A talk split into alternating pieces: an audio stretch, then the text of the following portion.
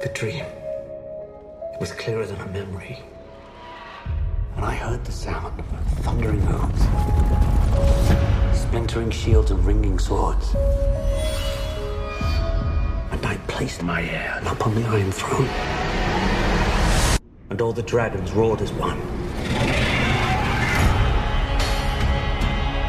I consider the matter urgent. That of your succession. Well, who else would have a claim? The firstborn child. Rhaenyra. No queen has ever sat the Iron Throne. The king has an heir, Daemon Targaryen. I will not be made to choose between my brother and my daughter. Ihr hört Katz, den kritischen Filmpodcast, heute mit Hot J. Hallo. Und Achtung, der Crabfeeder hat ein Triarchy auf den Stepstones established und der King viele Bastards in Fleabottom gefadert und wir müssen dringend on Dragonback zurück nach Westeros, um über House of the Dragon zu sprechen. Ich bin Hot C. Vala Morgulis.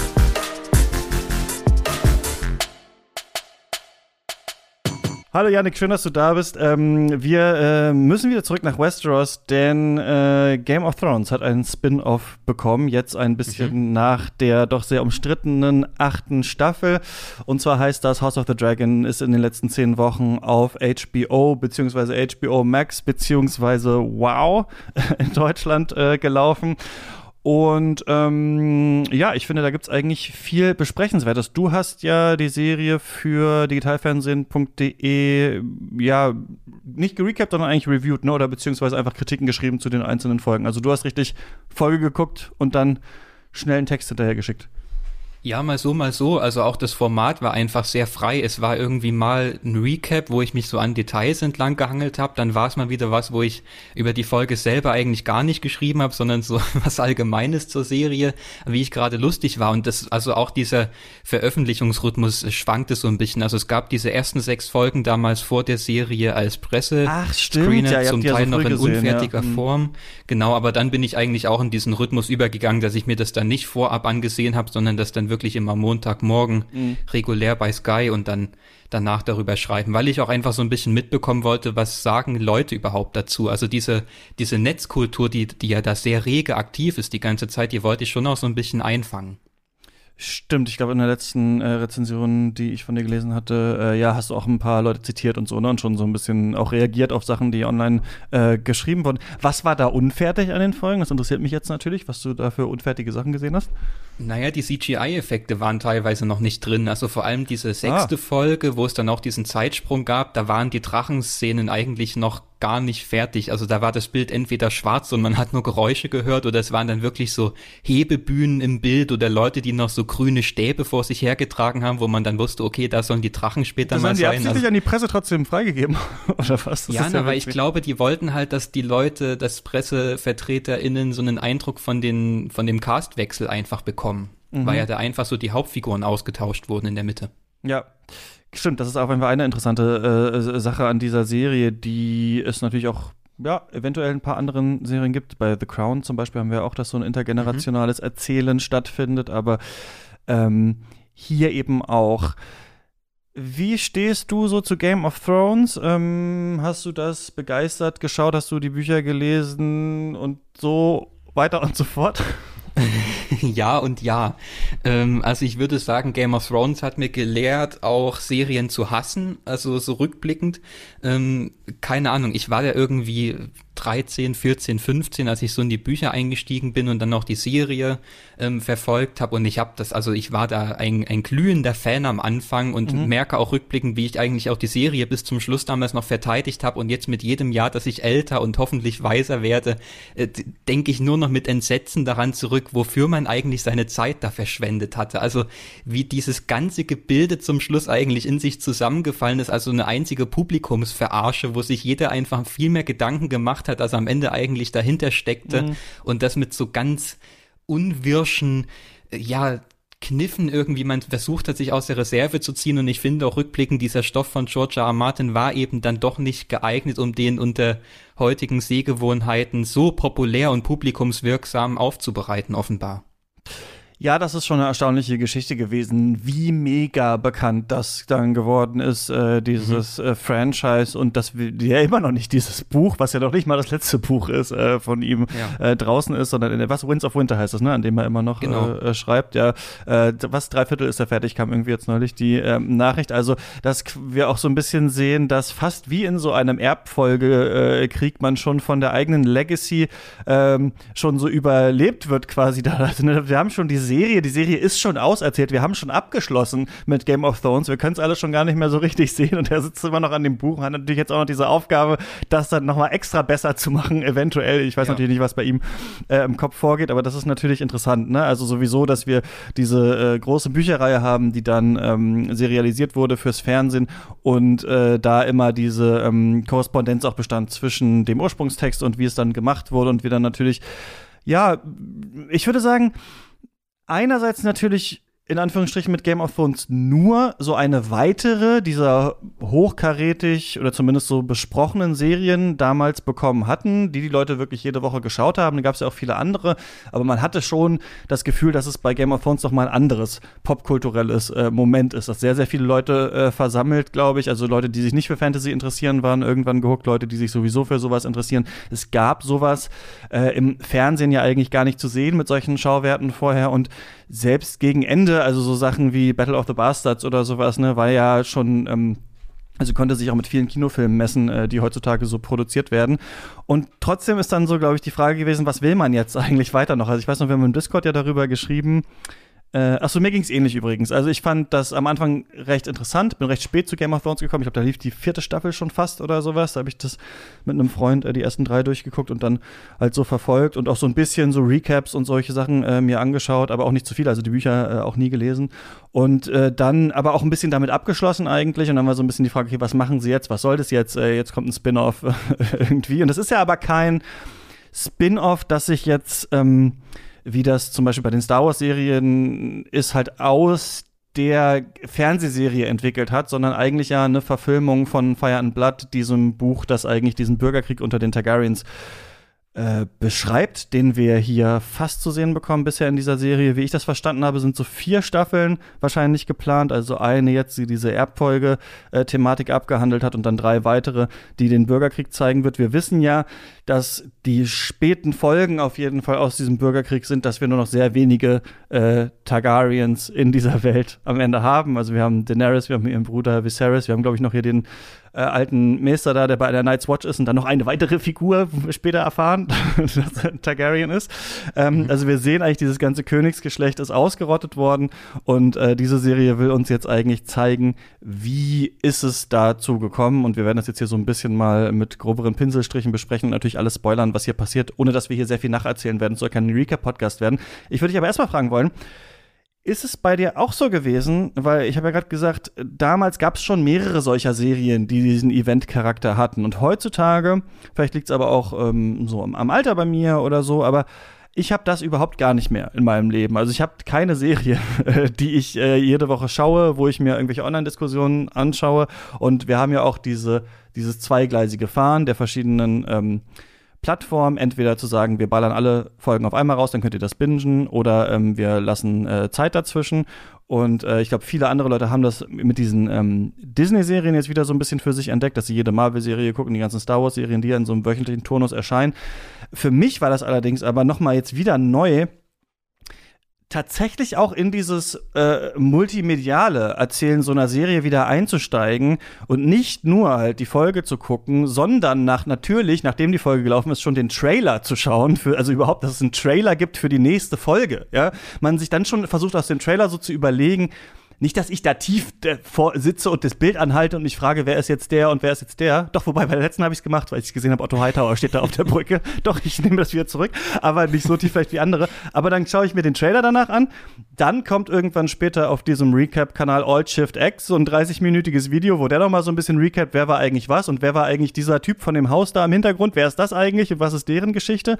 Dann habe ich mir manchmal noch ein, eine Rezension durchgelesen, also nach diesem Recap oder, oder, ähm, oder das in einem Podcast angehört und dann kam die, und dann auch mit Leuten, die ich kannte, drüber geredet und im Discord diskutiert und dann kam die Folge. Und das war für mich wieder komplett neu, äh, so einzusteigen in so eine Serienrezeption. Und ich hatte daran eigentlich großen Spaß, auch wenn ich jetzt nicht alle äh, Folgen davon total mochte. Wie war das ähm, bei dir? Du, fandst du das auch besonders jetzt, dass das wieder so stark der Fall ist oder passiert das öfter bei dir? Auf jeden Fall, also oft passiert das nicht und vor allem ich war erstaunt, dass es dann in diesem Fall nochmal so funktioniert hat, denn das war ja die große Frage. Wir haben jetzt schon, also ich weiß nicht, das Ende von Game of Thrones ist jetzt auch schon wieder Jahre her, also vier, fünf Jahre sind vergangen. Die Leute sind damals missmutig aus dieser Serie überwiegend verabschiedet worden, zumindest war das ja so das Stimmungsbild, was man mitbekommen hat. Und da war jetzt die Frage, sind Leute überhaupt nach so vielen Jahren noch interessiert, jetzt quasi nochmal eine sehr ähnlich gestrickte Geschichte da äh, präsentiert zu bekommen. Aber ich würde dann doch sagen, sagen, naja, man hat diesen Event-Charakter höchstens dann tatsächlich noch bei diesen Formaten, wo eben der große Name drüber steht. Game of Thrones mit George R. R. Martin, Herr der Ringe mit Tolkien. Bei Star Stimmt, Wars ist es inzwischen ja, auch, ja. ja, schon so, dass es so ein bisschen abflaute. Also da liegt es dann vielleicht auch an der Masse, in der Frequenz, mit der das ähm, veröffentlicht wird.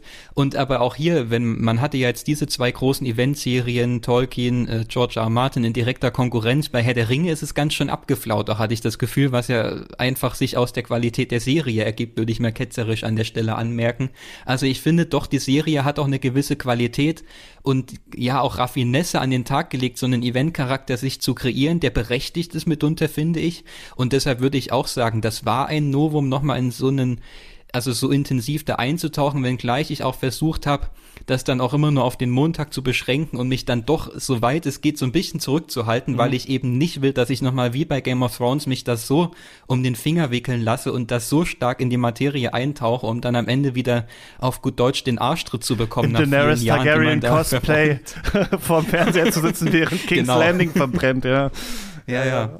Nee, also davon will ich mich fernhalten, aber ich gehe generell gelassen an diese Serie, weil ja hier, auch hier dieses ganze, ja, dieser Event-Charakter, der bei Game of Thrones gegeben war, resultiert ja eben auch daraus, dass man eben nicht wusste, wie das mal enden wird. Also da konnte man diese Theorien spinnen, das fällt aber bei der Serie jetzt ja weg. Also da wissen wir ja schon recht genau, wenn sie sich an den Kanon halten von George R. R. Martin, wie das Ganze jetzt weitergehen wird und wo das auch enden wird.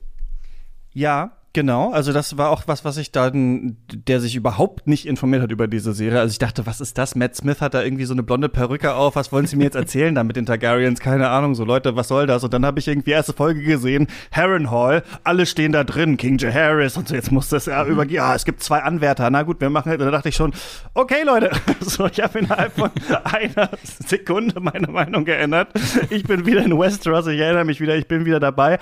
Aber es stimmt schon, wie äh, jemand, der aus einer toxischen Beziehung entflohen ist und wieder zurückkommt. Und so sitzt man schon vorsichtig da und denkt sich, naja, mhm. so, also so einfach macht ihr es mir diesmal nicht so. Ich gucke das trotzdem mit einer gewissen ja. äh, Distanz und Belustigung. Und so ist das bei mir auch äh, über weite Strecken dieser Serie erstmal gelaufen, dass ich persönlich dachte, äh, es ist äh, eigentlich ein bisschen eine Art von Guilty Pleasure. Die Leute sind am Hof, die Leute haben ihre Kostüme an, die Leute äh, haben alte ähm, Fäden, ähm, versuchen sich gegeneinander auszuspielen. Es wird relativ geschwollen geredet. Äh, ab und zu gibt es mal eine Drachenszene, die besser produziert ist, als es noch in den ersten Game of Thrones Staffeln der Fall war reicht mir ja eigentlich erstmal für etwas, was ich schaue. Und dann habe ich aber immer weiter mich selbst eigentlich befragt. Und das fand ich ganz interessant bei dieser Serie. Ich weiß nicht, ob sie auch so ging. Was will ich eigentlich von ja. dieser Serie? Also geht es mir tatsächlich nur um Unterhaltung?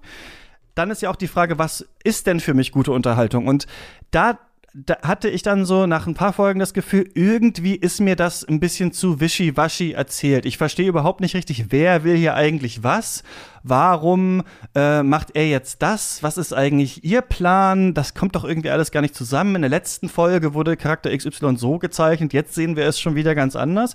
Und dann habe ich durch diese ähm, Zeitsprünge und dadurch, dass die Charaktere auch gleich heißen und wir so ein intergenerationelles Erzählen haben, irgendwann sogar gedacht, das ist ja alles völlig austauschbar. Es ist nicht nur austauschbar ja. in dieser Geschichte, die wir hier sehen, also schon wieder gibt es irgendeinen Bastard und so weiter, sondern also ich musste so lachen. Es gibt in Game of Thrones, ohne dazu jetzt was erzählen zu wollen, also in dieser Welt von Westeros, auch noch die Blackfire Rebellion. Und ich habe mir neulich mal äh, ein Video an, einfach nur angefangen anzuschauen über die Blackfire Rebellion. Das fängt auch direkt an mit Erbfolgekrieg, zwei Thronfolger. Der eine hat dem anderen das Auge ausgestochen, der nächste ist so und so. Und du denkst schon wieder so, okay, we got it, George R. R. Martin. Das sind deine Themen, äh, die du hast.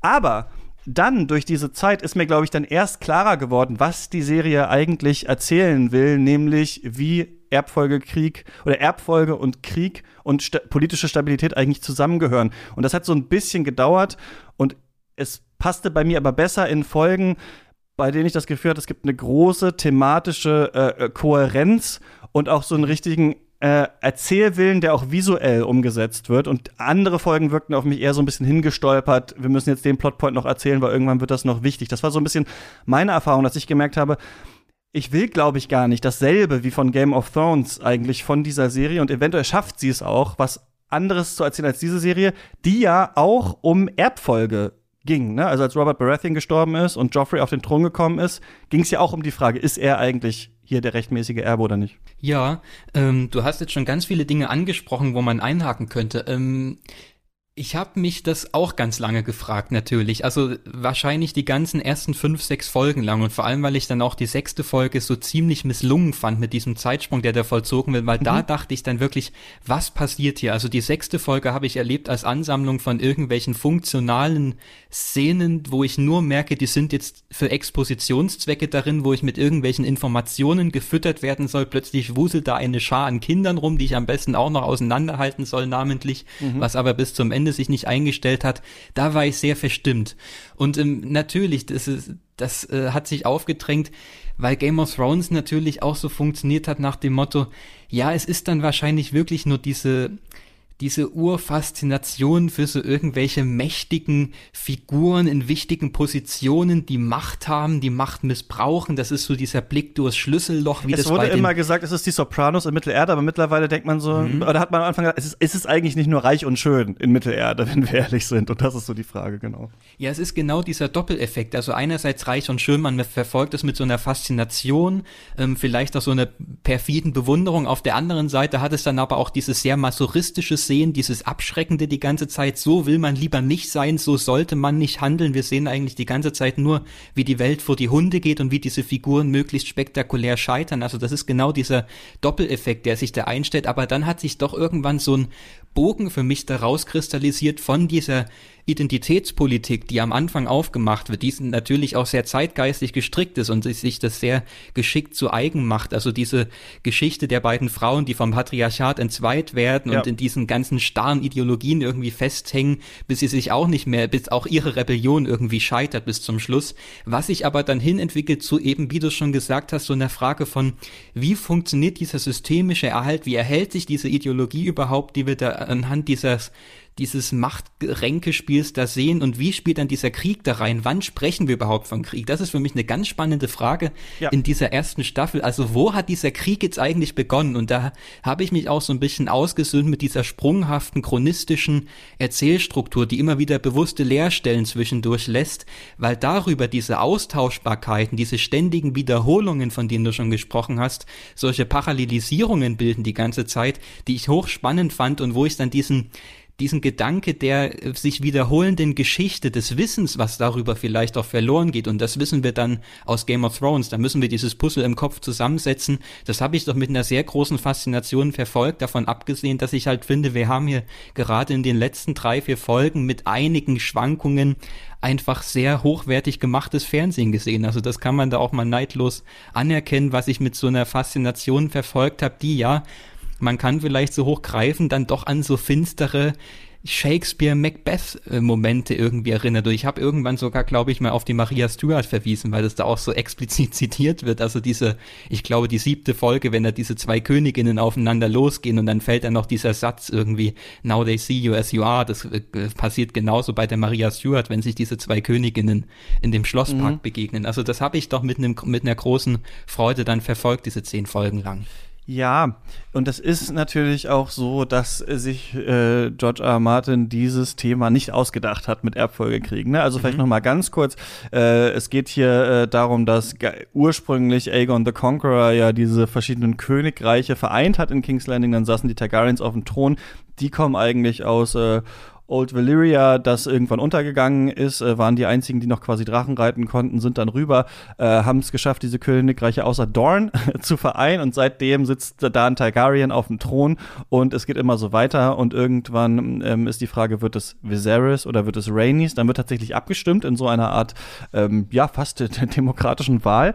Und ähm, dann wird es Viserys und wir sehen eigentlich ihn ähm, von äh, Paddy Constantine gespielt, der versucht, diese Stabilität zu erhalten. Also es geht eigentlich die meiste Zeit darum, wie kann hier diese Stabilität erhalten werden. Und ich fand das ganz äh, interessant, weil das ähm, tatsächlich etwas ist, was die Welt und auch Europa über Jahrtausende beschäftigt hat. Ne? Also auch das mhm. Reich von äh, Karl des Großen zum Beispiel. Es gibt so ein Buch, ich fand das ganz interessant, ich habe noch reingelesen, äh, The Politics of Succession Forging Stable Monarchies in Europe, äh, wo es quasi von 1000 bis äh, 1800 geht. Da wurden ähm, von den drei Autoren äh, verschiedene Daten einfach gesammelt. Wie hat man das eigentlich immer gemacht? Und da meinen die auch ganz mhm. genauso, ja klar, Machtübergänge und vor allem die Tode von Königen sind immer die Punkte, an denen Dinge auseinanderbrechen können. Und äh, das ist ja was, selbst was wir heutzutage noch ähm, sehen, auch in westlichen Demokratien. Also wir erinnern uns an die letzte Wahl in den USA, äh, da wo ja ähm, dann Donald Trump behauptet hat, die Wahl sei gefälscht gewesen. Und ich glaube, in so einem, ich weiß nicht, ob es von der United Nations ist, aber in diesen Demokratieindizes wenn gemessen werden soll, wie demokratisch ist ein System, wird auch immer gesagt, wie geht man eigentlich mit diesen Machtwechseln um. Normalerweise würden wir uns wünschen, äh, die Gegenseite applaudiert, die abgewählte Seite sagt, alles klar, super, herzlichen Glückwunsch, hier, so geht's weiter. Und das ist aber nicht immer der Fall. Und das eigentliche Thema, äh, also würde ich persönlich sagen, bei Fire and Blood und dann halt auch bei House of the Dragon, sind eigentlich diese zwei Arten, wie Macht erhalten werden kann, die eigentlich für mich durch den Titel auch ganz gut ähm, verdeutlicht werden. Fire einerseits ist äh, Gewalt, würde ich sagen. Wir haben hier ja äh, im Gegensatz zur Geschichte Europas äh, Drachen, die wie mhm. Atombomben äh, fungieren. Und das bedeutet, man kann Macht mit Gewalt sichern äh, oder, oder mit Androhung von Gewalt. Ne? Und dadurch, dass ja. die Targaryens die Drachen haben, äh, ist es einfach möglich, äh, dass andere sie nicht angreifen oder es, also sie gewinnen nicht jeden Krieg, wie wir in Stepstones hier gesehen haben oder bei Dorn, aber ähm, sie werden äh, sicher den, den Krieg nicht unbedingt verlieren. Und äh, die andere Sache, die zweite Sache, Blood, hat, ist für mich diese Ideologie der Primogenitur, so heißt es, äh, dieser Fachbegriff dafür, also dass quasi der Erstgeborene erbt. So, das ist etwas, was diese Autoren in diesem Buch, fand ich auch ganz interessant, sagen, das war das Erfolgsmodell in Europa. Also nach Karl äh, des Großen, der, da hat sein Sohn dann äh, geerbt und der hat dann aber das aufgeteilt, das Reich quasi unter seinen drei Söhnen und die haben dann Bürgerkrieg gemacht, so ungefähr. Also diese mhm. Idee, dass, äh, dass wir, wie wir das ja auch heute haben, ne? also wenn jemand stirbt, erben ja noch oft die Kinder irgendwie in gleichen Teilen und sowas, scheint für so ein Regierungssystem nicht die beste Idee zu sein, sondern diese Weitergabe ja. der Macht an den Nächsten. Das ist etwas, äh, was hier im Mittelpunkt steht, aber ich finde halt, diese Ideologie des Blutes, und das muss ich der Serie hoch anrechnen, und da fand ich gerade die äh, Wiederholungen gut, da, weil das versucht sie einem wirklich äh, reinzutreiben, diese Idee. Diese Blutideologie des Erstgeborenen weil Männer halt nicht, wie bei Alex Garland zum Beispiel, einfach ihren eigenen Erben einfach äh, gebieren mhm. können und dann ist das Thema durch, muss über den Körper von Frauen äh, stattfinden. Es gibt, glaube ich, in der Bibel irgend so, irgend so einen Absatz, wo so, ich weiß nicht, wessen Erben, ob es Adams Erben sind oder die von Abraham oder so, aber immer steht in der Bibel so ewig lange, wer wann kam. Und dann ist immer so, dann kam Isaak, dann kam der, dann kam der, dann kam der, dann kam der. Und wer natürlich fehlt, sind die ganzen Frauen, die diese ja. Kinder natürlich irgendwie rausbringen müssen. Und das finde ich, und das habe ich dann jetzt erst später, glaube ich, so richtig durchdrungen, ist meiner Meinung nach so das Hauptthema der Serie, das dann aber halt zum Bürgerkrieg führt und dann ist die Frage, wie macht man es weiter? Und das finde ich eigentlich interessant und auch noch mal ein bisschen anders als bei Game of Thrones. Sorry für den langen Beitrag, aber das war so mein Gedankenschwall. Ja, das war ja auch alles sehr interessant. Ich würde noch ergänzen, und was wir dann natürlich auch sehen können, wie diese Regierungen, diese Machtsysteme immer auch von ihren eigenen Mythen irgendwie belebt genau. werden. Und ich finde da, also ob das nun diese, diese öffentliche Inszenierung von Macht ist, wie wir das dann in der neunten Folge von den Hightowers sehen, die dann mit so einer inszenierten Nostalgie vor dem Volk arbeiten. Also mhm. da werden dann diese alten Targaryen-Kamellen aus dem Keller geholt und das alte Schwert und irgendeine ja, genau. Krone, die man dann noch zusammengezimmert like, hat. Kennt, und da heißt ja, es, Blackfire. genau, also, also treibt das Volk zusammen, wir präsentieren das mit Pauken und Trompeten und dann sind die Leute wieder erinnert und befriedet an irgendein so eine suggerierte Stabilität im Reich, die man da irgendwie ähm, zu inszenieren versucht. Auf der anderen Seite erhält sich dieses System über diesen Mythos und da finde ich ist so eine der markanten Punkte, die ich dann doch sehr spannend finde in Kombination mit Game of Thrones, nämlich diese, dieses übersinnliche Element der Prophezeiungen. Mhm. Wir, wir kennen, also das ist natürlich im ersten Moment so eine recht plumpe Parallele, die man da aufmacht, um so, ja, auf den ersten Blick so eine Art Fanservice zu leisten. So wisst ihr noch, ja, Song of Ice and Fire und die bösen Untoten, die da aus dem Norden kommen. Ähm, und hier The Prince That Was Promised, der das Reich dann retten und einen wird, um in den Kampf zu ziehen. Aus Game of Thrones wissen wir, dass diese ganze Ideologie am Ende ja, eine ne Luftnummer war. Also ja. das hat ja überhaupt keine Rolle gespielt. Das war dem schlechten Drehbuchschreiben wahrscheinlich geschuldet. Die haben ja dann noch versucht, das so hinzuzimmern. Na ja, Arya Stark, die war ja schon immer damit gemeint. Und wisst ihr noch in Staffel 3, da gab es ja mal so einen Dialog mit dieser roten Zauberin. Da haben wir das ja alles schon so mhm. geplant, dass sie dann am Ende da den Klimawandel mit einem Dolchstoß äh, beenden wird. Also alles Quatsch, aber das finde ich doch ganz spannend, dass sich da entpuppt hat, dass es alles gar keine Rolle spielt, weil die Geschichte sich so ihren eigenen, ihren, ihren eigenen Fluchtweg Weg so daraus sucht. Hier wird uns dann das nochmal vorgekaut und wir sehen diese ganze ja, leere Hülse, die dahinter steckt. Also dieses Geheimnis, das da von Generation zu Generation weitergegeben wird, um so den eigenen Machtanspruch zu legitimieren, dass man ja. seit vielen Jahren da auf dem Thron hockt und seine Familie da positioniert, ohne die anderen mal zum Zuge kommen zu lassen. Und wie das dann auch zugespitzt wird und in die Katastrophe getrieben wird, das fand ich einfach eine grandiose Idee dass das dann über so eine ganz plumpe Verwechslung einfach in diesen Krieg reinführt. Also diese auf dem Sterbebett, wo dann nochmal die Prophezeiung aufgesagt wird und durch diese kuriosen Doppelbenennungen und alle heißen ähnlich kommt es einfach zu dieser fatalen Ver Verwirrung und Verwechslung der Namen, die dann letztendlich in die Katastrophe führt. Also das fand ich doch einen sehr geschickten, entlarvenden Moment, wie die Serie da mit ihrem Quellmaterial umgegangen ist und auch wie man auf die andere Serie, die eben schon zuvor lief, reagiert hat. Ja, mir ist beides eigentlich sauer aufgestoßen. Ich fand das irgendwie mhm. ein bisschen äh, idiotisch, dass man jetzt sagt, ah, hier nochmal Game of Thrones, das wussten die jetzt schon 300 Jahre lang und so weiter. Und auch, ah, sie hat jetzt falsch verstanden und deswegen ist sie so. Aber was mir ähm, dann aufgefallen ist, als ich äh, dann dachte, wie, wie, worum geht's denn hier eigentlich? Es geht um diese, ähm, diesen Machterhalt und der halt den Erhalt der Stabilität. Übrigens, wo man auch sagen muss, glaube ich, neben, ich bin natürlich kein äh, Monarchist oder so, aber Stabilität und Frieden ist schon nicht schlecht, auch wenn das System hier relativ scheiße ist. Ne? Aber was hier hier droht, ist mhm. ja quasi der Nuklearkrieg, was wir ja ähm, dann so ja. später merken. Und ähm, da merken wir schon, dass auch Charaktere, die sehr negativ gezeichnet werden, wie Otto Hightower, eventuell trotzdem auch denken, äh, vielleicht ist ja doch es besser, wenn es so und so wäre. Aber da müssen wir vielleicht gleich noch mal drüber reden, dass diese Ideen hier, also diese Prophezeiung eingebracht wird und auch äh, der Name falsch gehört wird äh, oder zum Beispiel auch Damon, äh, man im einen, einer Folge denkt, er ist irgendwie ein äh, Mastermind und im nächsten äh, Moment macht er wieder was Dummes. Da mhm. dachte ich so ein bisschen diesmal, dass die Serie sich halt ein bisschen davon entfernt, nur so charaktergetrieben erzählen zu wollen. Also quasi nur sagen zu wollen, alle haben schon den großen Plan gehabt und dann am Ende in 17 Folgen kommt Littlefinger und sagt, ah, ich habe übrigens hier äh, John Aaron irgendwie damals vergiftet oder sowas. Das ist jetzt der große Twist und so weiter. Sondern ich hatte hier eher das Gefühl, die Leute stolpern so um diese ähm, äh, Zentrifugalkraft dieser, dieser Thronfolge rum und versuchen, ja. da so ihre Rolle zu finden in dieser, in dieser, diesem seltsamen Diktum, dass diese Blutlinie muss erhalten werden, die Macht muss gesichert werden. Und dann ist natürlich unsere Frage, ist das überhaupt so und ging es auch anders? Und die Frage natürlich, wie es anders gehen könnte, ist natürlich, wenn man sagt, das macht jetzt einfach äh, meine Tochter. Das ist ja etwas, was diese Serie ähm, diskutiert und wir wissen das ja noch aus, aus äh, Game of Thrones, dass äh, es selten halt ähm, Herrscherinnen gab einfach da. Also wir haben dann später mal Cersei gesehen, dann kurz auch mal Daenerys und so weiter. Das ist alles da nicht so gut ausgegangen, aber das waren trotzdem alles relativ neue Fälle. In Europa, ich weiß nicht, ich glaube 1700 irgendwas oder so ist das erste Mal, dass es das ähm, äh, gab. Und ich finde das ganz interessant, dass das in der Serie so ein bisschen zur Debatte steht. Also es ist nicht komplett ausgeschlossen, dass das passiert, sondern die Frage ist eher, wer hat wie viel politische Macht und natürlich dann auch militärische Macht, um das dann zu setzen, weil die ursprüngliche Idee, dass die Targaryens da herrschen, ist ja auch nur konstruiert, dadurch, dass Aegon the Conqueror gekommen ist und gesagt hat, ich bin das jetzt. Und das finde ich eigentlich ganz interessant, dass es diesmal nicht so stark meiner Meinung nach darum geht, die Leute verfolgen alle einen großen Plan, sondern es geht viel um Opportunismus und wie finde ich Kinder, ähm, Frauen, Söhne, also Söhne sind Kinder, aber offensichtlich die, die in der Erbfolge stehen, so reingezogen werden. Deswegen würde ich fast sagen, es ist nicht dieses, weißt du, dieses äh, Spiel der Game of Thrones, der Tröne und der ganzen anderen Sachen, sondern eher so dieses Spiel des Einthrons. Also wie, was wird da gespielt und wie kann man seine Rolle finden?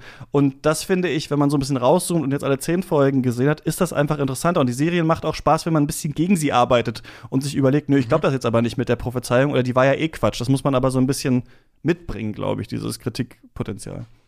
Ja, weil auch so viel ambivalent gehalten ist. Also ich habe jetzt schon gesagt, das ist so ein Geniestreich, wie da die Prophezeiung so entlarvt wird als so eine leere äh, Binsenweisheit zur Machtsicherung.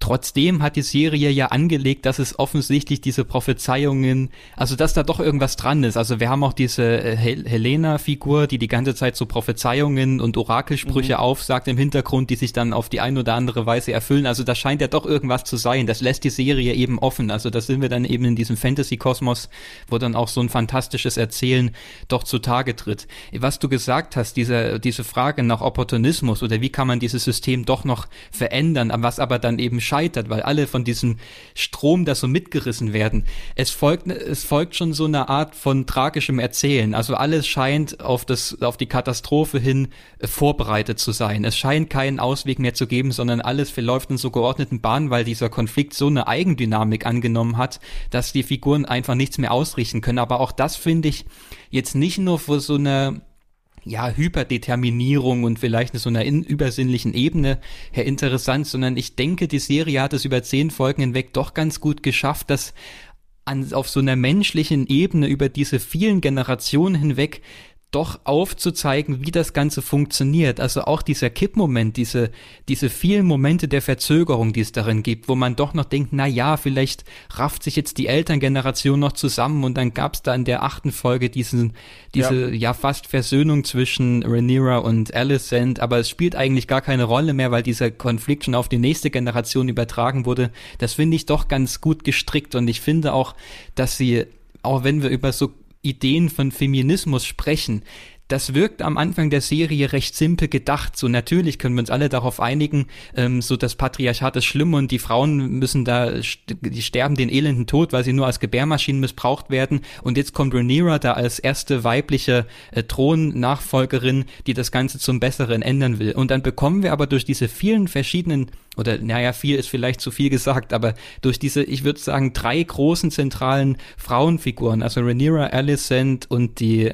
ähm, Rhaenys, doch diesen Konflikt auch nochmal innerhalb vorgeführt, wie diese Frauenfiguren sich ihre eigene Art von Progression irgendwie vorstellen. Also da ist dieses nach vorne streben und wir stürzen so ein System vielleicht ganz um, was aber in dieser Welt nicht funktionieren kann, weil einfach diese diese ja Werte und Normen so stark und verkrustet irgendwie die ganze Zeit agieren, dass man nicht dagegen ankämpf ankämpfen kann.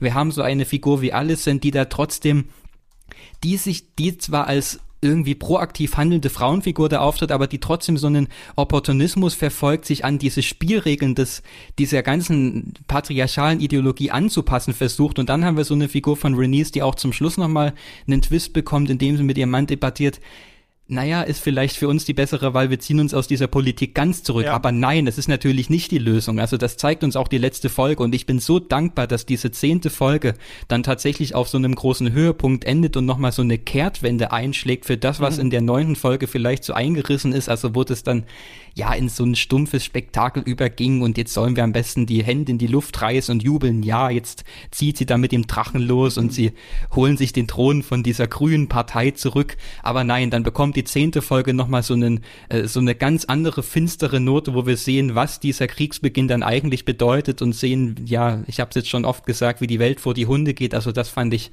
einen sehr spannenden Bogen für diese Staffel. Äh, zum einen Punkt, dass du ja meintest, dass ähm, äh, diese Welt halt ideologisch so ist, dass es nicht funktionieren würde mit dieser Frau. Das ist ja die Frage, die im Mittelpunkt steht, finde ich so. Das finde mhm. ich irgendwie ganz interessant. Also, dass die Serie es nicht ganz beantwortet. Also, und ich finde, man kann äh, beides nachvollziehen, wenn man äh, das sieht. Man kann nachvollziehen, dass wenn jetzt die Targaryens sagen, äh, sie ist das jetzt, Rhaenyra macht es jetzt und die Lords haben äh, Allegiance geschworen und sowas und man hätte sich nicht äh, diese Hightowers mit in die Familie irgendwie rein, reingezogen, ja, die jetzt auf einmal halt auch da mit da drin sind, dann hätte das vielleicht auch funktionieren können. Andererseits ähm, äh, denke ich, man hätte den Krieg natürlich auch verhindern können, indem Rhaenyra einfach gesagt hat, okay, es gibt jetzt Aegon Targaryen, er ist jetzt dein Sohn, so, wir wissen, wie die Welt funktioniert. Ich will eh eigentlich nicht auf diesen Thron drauf oder wollte das nie so unbedingt. Ich wollte eigentlich nur so ein bisschen beachtet werden, so. Ich ziehe jetzt zurück. Ich finde das ganz gut gemacht in der Serie, dass man am Anfang denkt, das ist ja eigentlich gar nicht so kompliziert und je weiter die Folgen schreiten, fragt man sich wirklich, wo hätte jemand theoretisch einlenken müssen, ne? Weil dieser eine ja. Claim, den man macht, der äh, ähm, ist natürlich äh, auch so lange erstmal gültig, wo es niemanden gibt, der tatsächlich auch eine Machtoption hat tatsächlich. Und das ist ja, also ich finde, weißt du, wenn ich jetzt sage, äh, ich bin der König und alle, die was anderes sagen, die bringe ich um. Dann ist das kein schlechter Claim, wenn ich die Macht habe, das tatsächlich zu machen. Wenn ich sage, ich bin der König, weil ich von Gott gesandt bin und die Leute glauben das, ist auch nicht so schlecht. Wenn ich aber beides habe, also die Leute glauben, ich bin von Gott gesandt und ich bringe auch noch alle um, die was sagen, dann habe ich quasi diese äh, doppelten Herrschaftsanspruch. Ja, ich sichere den tatsächlich mit Gewalt und gleichzeitig habe ich aber auch so ein ideologisches Fundament. Und hier ist, finde ich, in der Serie so ein bisschen ja die Frage, wie wird's dann am Ende gemacht? Und eine Sache, die noch wichtiger werden wird, die ich noch nicht äh, ganz genug ausdiskutiert gesehen habe in der ersten Staffel, die mich aber persönlich sehr interessiert hat, ist diese Drachen-Atombomben-Frage, die dann mhm. erst in der letzten Folge eigentlich von Damon ähm, aufgeworfen wird. Und ich habe so ein bisschen reingelesen jetzt mal in, äh, in eine Zusammenfassung auf jeden Fall vom Dance of the Dragons, da wird ja noch was wichtig, was wir äh, gesehen haben. Und ich weiß aber nicht ganz, wie ich dieses Element in Martins Erzählung finde. Und zwar fände ich, glaube ich, an sich schon interessant zu sagen, wir haben so einen typischen mittelalterlichen Erb Erbkonflikt, aber bringen auch noch dieses Element der Massenvernichtungswaffe rein. Ein bisschen wie Watchmen mit äh, Dr. Manhattan das gemacht hat. Ne? Also mhm. quasi der Kalte Krieg ist durch Superhelden äh, dann äh, gelöst, weil die USA sind einfach viel stärker als die anderen. Ne? Also da ist quasi gibt's jemand, der ist noch äh, noch gefährlicher als die Atombombe quasi. Und ähm, hier ist es ja nun aber so, und das finde ich irgendwie ganz interessant dass es nicht nur Ideologie ist in dieser Welt, dass dieses Blut tatsächlich und diese Blutlinie eine Auswirkung hat, sondern es scheint ja tatsächlich so zu sein, dass nur wer dieses äh, valyrische Blut noch hat, Drachen kommandieren kann. Und das ist ja auch eine Frage, die die Serie stellt. Ganz am Anfang sagt Viserys ja selbst, wir haben die Drachen nie richtig äh, kontrollieren können eigentlich so. Das sind Bestien, äh, die sind nicht zu kontrollieren, was ich eigentlich jetzt gut finde, weil das natürlich auch so ein bisschen äh, eine Metapher dafür ist, was ist, wenn erstmal die Atombombe in der Welt ist, was passiert dann und so weiter und so mhm. fort. Gleichzeitig ist es ja aber schon so hier, dass man für diese Drachen und diesen Konflikt schon die Blutlinie braucht. Und deswegen wollen ja auch diese ganzen anderen Familien, das wird nie so e ganz explizit ausgesprochen. Otto Hightower sagt, sagt es einmal, ne? Also, wir haben ein Auge verloren, aber wir haben Drachen bekommen. Und am Ende sehen wir ja, wie dann genau dieser Konflikt nochmal aufflammt äh, zwischen der Person, die mhm. den Drachen gewonnen hat und der, der das Auge ausgeschlossen hat. Und äh, dadurch haben wir eigentlich noch diese militärtaktische Überlegung, wer hat die Waffen und wer kann die Waffen eigentlich äh, kontrollieren. Und dadurch haben wir, finde ich, diese äh, Erbfolgefrage in, aus, äh, äh, auf zwei Ebenen hier sehen wir die und werden wir die, glaube ich, auch später noch sehen. Ich glaube, die Bastards werden noch wichtig werden, weil die eventuell auch die Drachen fliegen können und gleichzeitig sind die Bastards aber für dieses Thronfolgeding wieder eher hinderlich so und deswegen haben wir das so doppelt aufgedröselt. Ich weiß nicht persönlich, ob ich das so interessant finde, dass es eine biologisch überlegene Menschenart hier konstruiert gibt, die noch diese magischen Fähigkeiten irgendwie hat und wohin das noch geht. Das äh, weiß ich selber noch nicht so richtig. Ja, also ich muss gestehen, ich habe so detailliert dann noch gar nicht drüber nachgedacht. Ähm, es ist ja genau die Frage, also ist das in der Serie so angelegt? Ich habe jetzt nicht mehr genau im Kopf, wie das bei George R. Martin irgendwann mal erklärt wurde. Ich habe auch dieses Fire and Blood höchstens mal reingelesen. Das steht mhm. bei mir seit Jahren ungelesen im Regal. Ich habe da auch nur diese ganzen Portalzusammenfassungen wie so ein bisschen ähm, reingezogen. Ähm, ist das wirklich so, dass nur diese Menschen in dieser Welt diese Waffen besitzen kann oder kann nicht auch oder ist es nicht einfach nur so, weil man das so lange erzählt hat und die anderen Leute trauen sich gar nicht daran an diese Drachen, denn also ja keine Ahnung, was haben wir mhm. denn da gesehen, wie es das funktioniert? Es wurde uns glaube ich halt noch nicht ganz äh, ganz klipp und klar äh, äh, ja. vermittelt, aber was ich so gelesen habe, scheint das so zu sein, ja. Ja, wer weiß. Also wäre natürlich interessant, also, wenn man damit brechen würde. Das fände ich, glaube ich, wieder interessanter, genau. wenn es nämlich ja. heißt, auch das ist eigentlich nur eine Ideologie, an die die Leute äh, geglaubt haben, ja. Genau, das ist auf jeden Fall eine spannende Sache, die man weiter verfolgen könnte. Aber was ich eben noch sagen wollte, also wie funktioniert das? Gut, man muss sich halt einmal ranwagen und dann einmal den wilden Ritt drauf wagen, wie so ein wildes Pferd, das man zähmt, auf das man einfach draufspringt und dann läuft das. Also ich weiß nicht, ob da jetzt wirklich so viel Blutideologie damit reingespielt hat, dass der kleine Junge da diesen Riesendrachen beherrschen kann oder eben gerade nicht beherrschen kann, wie wir dann zum Schluss mhm. gesehen haben. Wir sehen diese Verbindung natürlich trotzdem stark. Ne? Also in der Geburtsszene, sie ähm, hat äh, diese Totgeburt, äh, der Drache schreit auf und sowas. Ne? Also wir merken Stimmt, irgendwie, die Verbindung ja. ist da mhm. und trotzdem scheint die Kontrolle nicht immer da zu sein. Und das ist auf jeden Fall ganz äh, interessant. Du hast das Buch noch mal gerade jetzt noch mal angesprochen. Ich habe es auch nicht gelesen, aber was ich davon jetzt äh, verstehe, ist, dass äh, wir es hier mit einer interessant, interessanten Situation zu tun haben, dass George R. R. Martin sich halt nicht nur 800 Charaktere ausgedacht hat, die alle äh, äh, Aegon heißen, sondern mhm. und das nicht auch noch alles aufgeschrieben hat, sondern das aus verschiedenen Perspektiven aufgeschrieben hat. Also dass in diesem ursprünglichen Buch Fire and Blood es verschiedene äh, Quellen gibt, unter anderem diesen Hofnamen Mushroom, der immer die ganzen schlüpfrigen Details zu wissen glaubt und dann die anderen Leute, die eventuell gar nicht dabei waren, dieses so ein bisschen eher so runterrattern, diese Geschichte, alles Männer, die halt diese Geschichte schreiben. Und äh, jetzt sehen wir hier quasi so eine Interpretation davon. Das finde ich auch nochmal eigentlich ganz interessant, ne? Also, dass wir nicht nur eine so direkte Verfilmung eines Stoffs haben, sondern dass der Stoff selbst eigentlich schon äh, ja ungewiss eigentlich ist, also was genau passiert ist. Und natürlich auch ungewiss ist, ob das, was wir jetzt hier gezeigt kriegen, tatsächlich das ist, ähm, äh, ja, was, was, äh, was hier Phase ist, ja. Ja, stimmt. Er hat da diese Frage des Wer erzählt aus welchen Motiven äh, ganz stark mit drin. Ich habe jetzt in der Serie keinen Anhaltspunkt, ob, ob das da nochmal so eine große Rolle spielt, aus wessen Sicht wurde das jetzt erzählt und ja, wir haben die Sieger die Geschichte geschrieben, was auch immer. Ich denke aber, dass gerade, wir haben schon über die Prophezeiung kurz gesprochen, die da ange, angeschnitten wird, ähm, ist, wenn ich mich jetzt mal darauf einlasse, dass es diese Prophezeiung gibt, ich meine gut, dass es diese Bedrohung aus dem Norden gibt und so, das wissen wir, das ist nun mal bestätigt. Also das ist dann doch diese fantastische Leerstelle, was im Ungewissen bleibt, ob es nicht doch diese übersinnliche Rechtfertigung gibt. Wenn ich mich darauf einlasse, ist es dann nicht auch trotzdem ein spannender Punkt, dass darüber so ein Verschüttgehen von Geschichte erzählt wird. Also da müssen wir das jetzt auch gedanklich mit Game of Thrones wieder in Beziehung setzen, aber aus dieser Welt wissen, aus dieser Welt wissen wir ja, dass äh, dieses Wissen, was die Targaryens in der Serienwelt jetzt offenbar schon hatten, ja völlig verschütt gegangen ist, sondern das muss sich erst ganz neu erarbeitet werden. Das ist ja dann noch dieser große Konflikt, dass sich die Menschen nicht überzeugen lassen, dass da diese Bedrohung aus dem Norden kommt. Also ist durch diese Rebellion, die dann später stattgefunden hat, die das System einmal umgeworfen hat, um dann doch nur wieder das, äh, ja, dasselbe System mit neuen Namen fortzusetzen, ähm, hat die nicht auch diesen eigenen Niedergang damit befördert, indem sie dieses, dieses Wissen Wissen ausgelöscht hat. Wobei mhm. gut, auch da wieder Fußnote, es, diese Game of Thrones Serie hat ja genau diese Pointe vergeigt. Es ging ja eben nicht darum, dann zu zeigen, wie Menschen an diesem System kaputt gehen, sondern zum Schluss wurde es mit irgendwelchen billigen Spektakeleffekten doch noch zum Happy End umgemünzt, obwohl es eigentlich ganz schrecklich war, was uns da als Happy End aufgetischt wurde.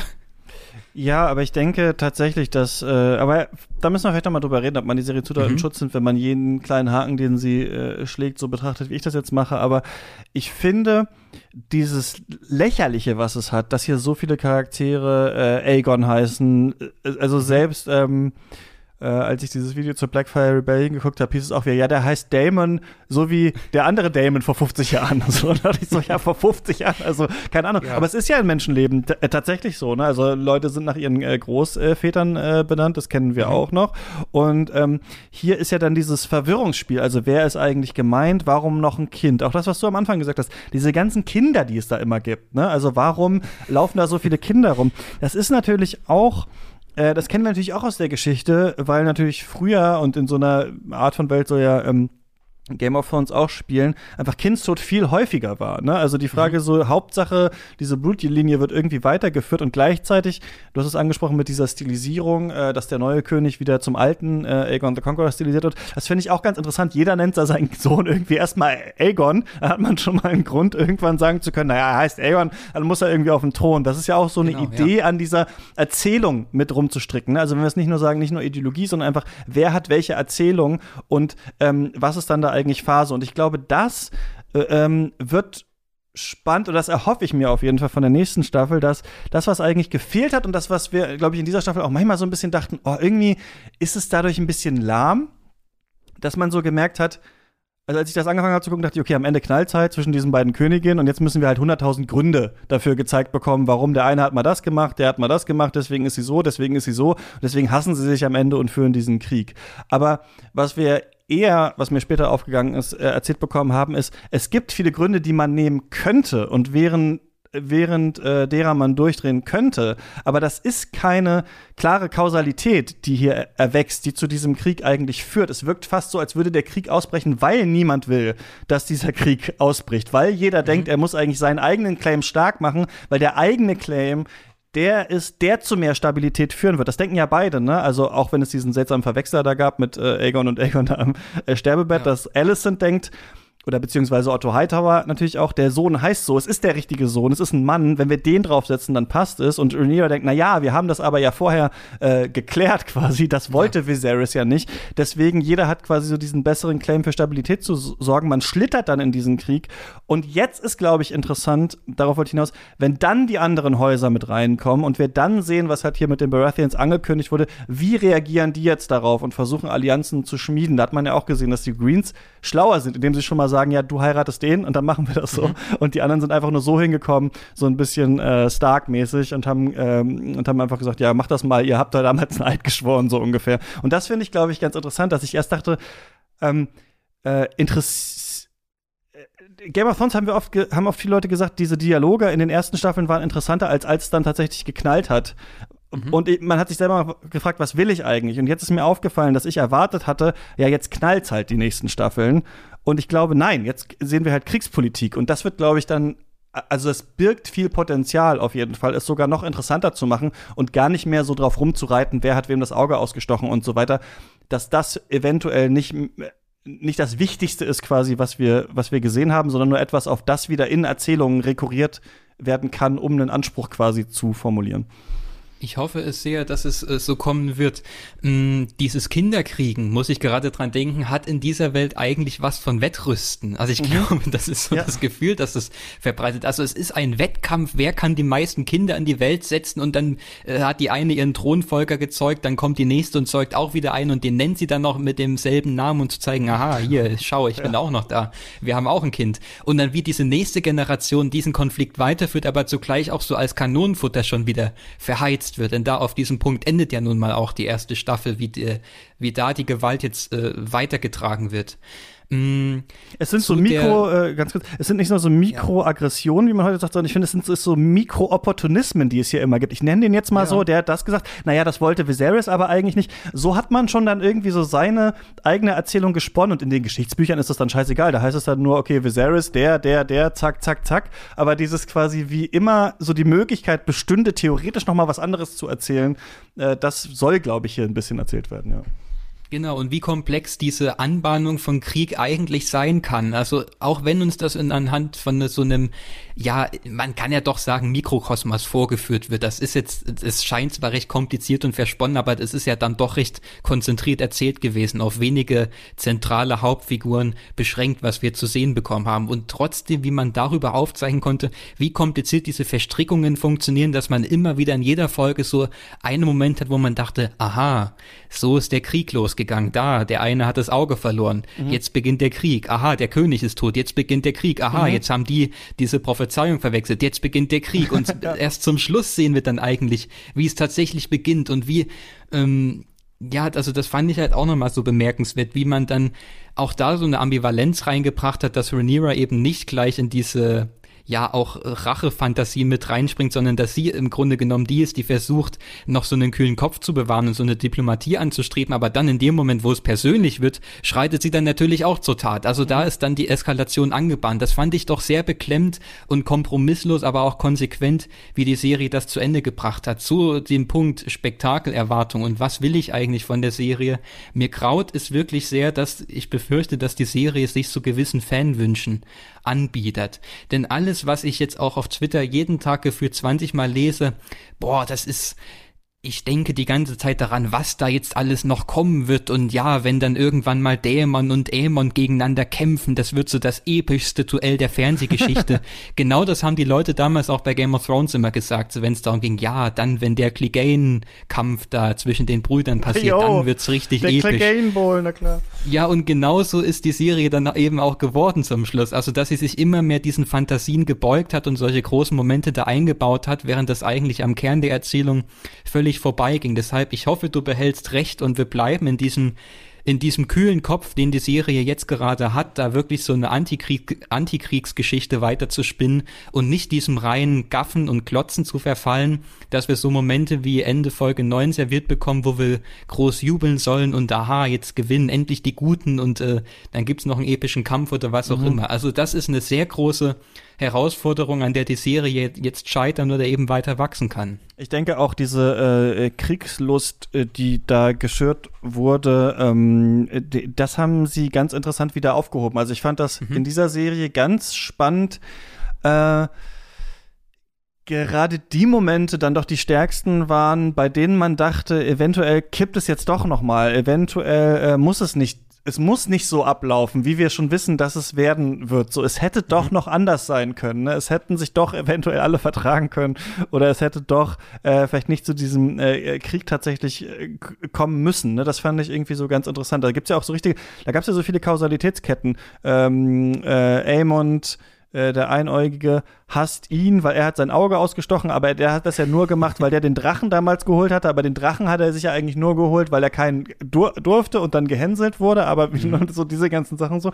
Und ähm, es stimmt, ich hoffe, äh, also ich glaube, das ist Absicht, dass es beides gibt, dass es auch äh, durchaus heroische Szenen gibt, wie als äh, Damon dann da da diese bei den Stepstones da diesen diesen Kampf gewinnt und so weiter, dass man damit auch spielen ja, möchte, dass man beides zeigen will. Aber ähm, ich denke auch, die Serie ist am besten, wenn sie versucht, eigentlich gegen diese ähm, Spektakelliste des Publikums irgendwie äh, zu agieren. Wie ist es denn bei mhm. dir? Ich glaube, weil wir jetzt die letzte Folge gesehen haben und jetzt sich so ein bisschen Bild ergeben hat, sind wir so ein bisschen, äh, so wie die Geschichtsschreiber auch, äh, verblendet. Deswegen würde ich doch noch mal ein ja. bisschen ähm, äh, kritischer sein wollen zu Sachen, die ähm, man vielleicht nicht so gut fand. Ich fand das durch diesen Fokus auf die Targaryens, also es gibt so Folgen wie die achte, äh, bei denen man manchmal das Gefühl hat, das war aber bei Game of Thrones auch schon genauso, dass jetzt ich weiß nicht, es muss nicht mal unbedingt Budget sein, aber dass man jetzt wirklich mal eine Folge machen wollte, die eine Aussage hat und die irgendwie so richtig schön zusammengebunden ist. Ich fand das bei dieser achten Folge, die ist ja Lord of the Tides, und das fand ich irgendwie toll, auch in den Worten, äh, dass wir äh, diesen Herr der Gezeiten haben, der, um den es ja eigentlich geht, weil das der Titel des Herrschers von Driftmark ist, aber eigentlich ist es ja Viserys, bei dem die Frage ist, ist er der Herrscher über die Gezeiten überhaupt oder nicht? Also die Gezeiten, diese Thronfolge, dieser Bürgerkrieg, diese Kinder, die miteinander im Clinch liegen, dieses ganze Reich und so. Und er schien jemand zu sein, der die Wogen glätten konnte am Ende und dann ist es wieder halt auseinandergebrochen. Ich fand, das waren, also manchmal hat das so, hat die Serie so Folgen, und das kann man sicherlich auch in alle rein interpretieren, bei denen man das Gefühl hat, die heißt jetzt so die Folge, das steht sinnbildlich für ein Thema, das soll jetzt bearbeitet werden und wir sehen es tatsächlich sogar mit äh, interessanten Bildern. Bei anderen wiederum hatte ich das Gefühl, wir sind jetzt auf einer Familienfeier, hier sind wieder alle drei Targaryens, die wir kennen. Läuft wieder Damon durch die Tür, da haben wir wieder ihn und sowas. Da ist es eher so ein bisschen, wir müssen jetzt hier Plotpoints äh, durchrattern. Und da fand ich es auch oft nicht so interessant geschrieben, weil durch diese Zeitsprünge, die ich eigentlich gut finde, ähm, ich oft das Gefühl hatte, es muss uns erklärt werden, wer jetzt wer ist und was in der Zwischenzeit passiert ist. Und es wirkt nicht so richtig so, als würden diese äh, Figuren ähm, so miteinander reden. Ich finde schon, dass die Serie doch anspruchsvoll ist. Also manchmal, wenn man sich Recaps anguckt, merkt man so, ah, da war ja doch viel mehr drin, als ich dachte. Zum Beispiel diese ganzen Kinder, wer sind die eigentlich alle? Also die Serie versucht also kaut einem nicht alles ganz einfach durch, aber ich glaube, sie könnte noch ein bisschen rigoroser sein in dem, äh, was man sich da äh, zusammenpuzzeln muss und einem nicht das meiste so auf dem Silberblatt servieren.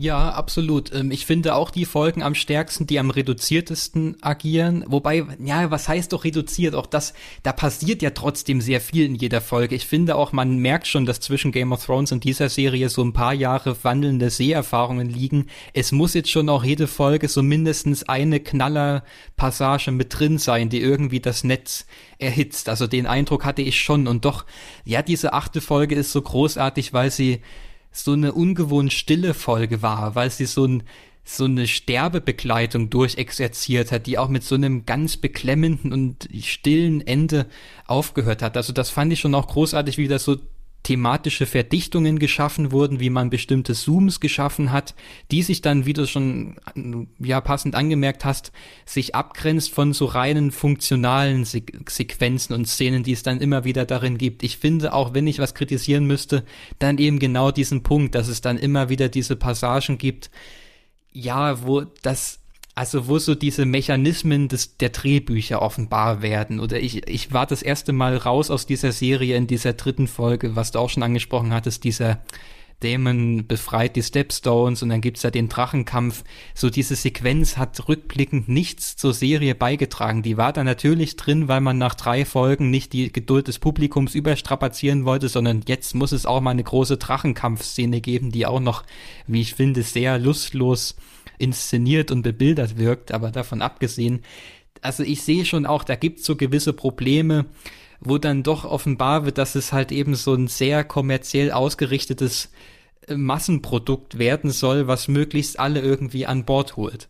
Mhm. Deshalb, ich hoffe, die Serie bewahrt sich da eine gewisse Kompromisslosigkeit oder findet sie auch zurück. Generell, wenn wir die Serie so gegen den Strich lesen wollen, ich, ich frage mich schon jede Woche wieder, wie, warum drücke ich hier die Daumen ja. oder warum fiebere ich so mit? Also warum finde ich das so schlimm, dass dieses System da vor die Hund geht, Hunde geht? Also müssten wir nicht eigentlich jubeln, dass sich ja. diese Adelsgeschlechter da selber zerfleischen und an die Gurke gehen? Also man verführt, man lässt sich auch verführen zu so einer gewissen Welt- und Denkweise, ja. wo man dann doch wo vielleicht auch gerade diese Unterbrechungen, die es dazwischendurch gibt, diese großen Leerstellen, gar nicht so schlecht sind oder auch gescheiterte Spezialeffekte gar nicht so schlecht sind, um da so eine gewisse Distanz wieder zu gewinnen. Okay, was passiert hier eigentlich? Also auch diese, wir haben jetzt schon oft das erwähnt, diese neunte Folge, Renice bricht mit dem Drachen durch den Boden, hunderte Leute sterben, aber wir können jubeln, weil epischer Girlboss-Moment und jetzt hat sie dann nochmal allen, allen den Kampf angesagt.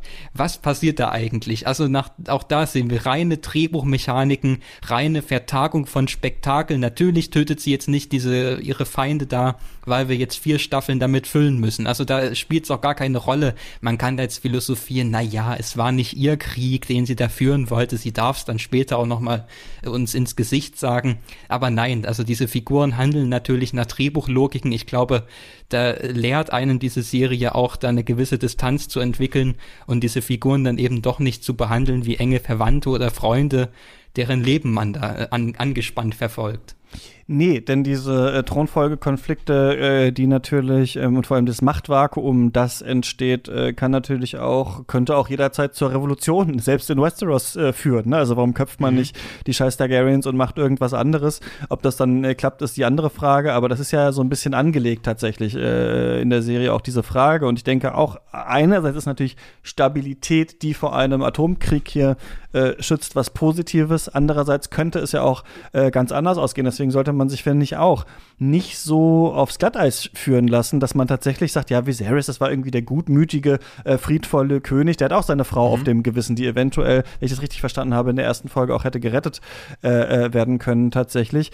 Ich mochte ja in der alten Folge Varys immer am liebsten, weil ich immer diesen Punkt mhm. eigentlich ganz gut fand. Also jetzt sagen wir mal, also von den Taktierenden in diesem äh, Reich, mit denen ich mich am besten identifizieren konnte, weil ich bei ihm immer den Punkt ganz gut fand, dass er gesagt hat, ähm, äh, was ist mit dem Realm eigentlich tatsächlich? Also was ist mit den Leuten? Das war ja auch niemand, der so seinen eigenen Machtanspruch unbedingt sichern wollte, der es natürlich gemacht hat und der natürlich auch äh, Leute auf dem Gewissen hatte und so weiter, aber eher sich gefragt hat, was ist eigentlich mit dem Volk? Und das ist ja eine Gruppe, die wir in Game of Thrones selten sehen. Meistens sind sie in Flea Bottom, sind besoffen und haben Sex. So, und äh, da ja, bin ich gespannt. Zauberinnen. Genau, ob das noch stärker hier wieder ähm, auftauchen wird? Ich denke ja. Also wenn man diese äh, Logik dieser Massenvernichtungswaffen durchführt, dann, wir haben ja schon das Leid auch gesehen, das durch die Drachen äh, ausgelöst werden kann, aber ich tippe mal, dass die Serie da einen starken Fokus äh, drauf setzen wird in den nächsten Staffeln. Und das ist dann natürlich auch interessant. Ne? Also was macht es eigentlich mit den Leuten? Weil einerseits, das ist nämlich auch interessant, hängt viel ab von der Frage nach dem Erbe. Andererseits ist das für die Bevölkerung natürlich fast scheißegal, welcher weißhaarige Idiot da auf diesem Thron mhm. sitzt und irgendwas erzählt. Das finde ich nämlich noch ganz interessant und da ist, glaube ich, noch viel, äh, was erzählt werden kann, weil es gab von Varys auch dieses Diktum halt Power resides where men believe it to reside und das fand ich ganz interessant, weil das ja dieses, ich weiß nicht genau von wem es ist, aber dieses alte quasi, diese soziologische Idee, dass gedachte Tatsachen auch reale Tatsachen schaffen. Ich glaube, hier ist noch viel äh, drin, das eigentlich zu erzählen. Was wird in der Bevölkerung geglaubt und wie ähm, könnte auch eine andere äh, Welt aussehen, weil das war ja immer dieser hehre Anspruch, den Daenerys Targaryen über acht Staffeln da durch die Welt getragen hat. Äh, sie wird der Breaker of Chains und sowas sein. Und das ist ja auch was, das Rhaenyra als Spiegelung am Anfang gesagt hat. Sie wird für ein neues System sorgen, was überhaupt nicht geklappt hat. Das fand ich ganz schön, dass eigentlich diese Hoffnung des neuen Systems durch die Herrscherin jetzt hier schnell gebrochen wurde, schon in einer Staffel. Das werden wir von ihr nicht mehr bekommen. Aber die Frage ist trotzdem, was ist mit den äh, normalen Leuten und wie sehen wir das? Ne? Also nur als so ein Clash of Kings finde ich tatsächlich, glaube ich, auch nicht so interessant. Ich würde schon noch mal gerne andere Leute sehen. Wir haben es mit diesem White Worm, mit dieser White Worm-Figur angelegt gesehen, aber das war auch ein bisschen schnell runtergerattert. Ne? Also bin ich mal gespannt.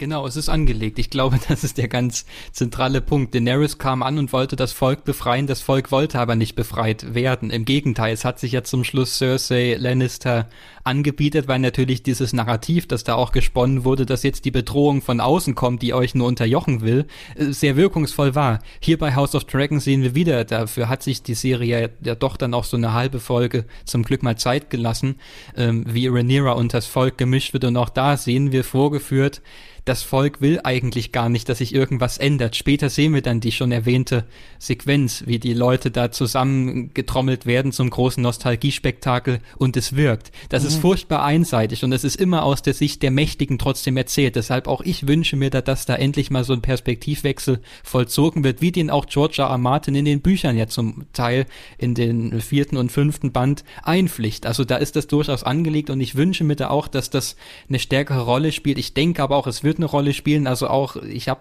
wie gesagt, schon so ein bisschen reingelesen, was da ähm, in diesem Fire and Blood so erzählt wird. Und da scheint ja die Rolle des Volkes dann doch noch recht wichtig zu werden, mhm. wie das mit Rhaenyra und Co. weitergeht. Vielleicht können wir noch mal bei dem König bleiben, weil du den äh, gerade mhm. nochmal erwähnt hattest und auch den, den Tod der Frau. Ich finde, das ist doch ja die große. Konstantin heißt er, ne? Ich habe, glaube ich, Konstantin. Ja, die Konstantin, genau. Ja, Konstantin, ja. Ja, ähm, ja, der Star der Serie, äh, denke ich, kann man sagen. Also der hat schon die große Bühne bereitet bekommen. Aber ich fand es auch äh, sehr stark, weil ich auch da das Gefühl hatte, die Serie manipuliert uns hier schon sehr geschickt. Also wir bekommen den immer als so onkelhaften und etwas kauzigen mhm. Menschen vorgeführt, dem doch nur so der Frieden am Herzen liegt.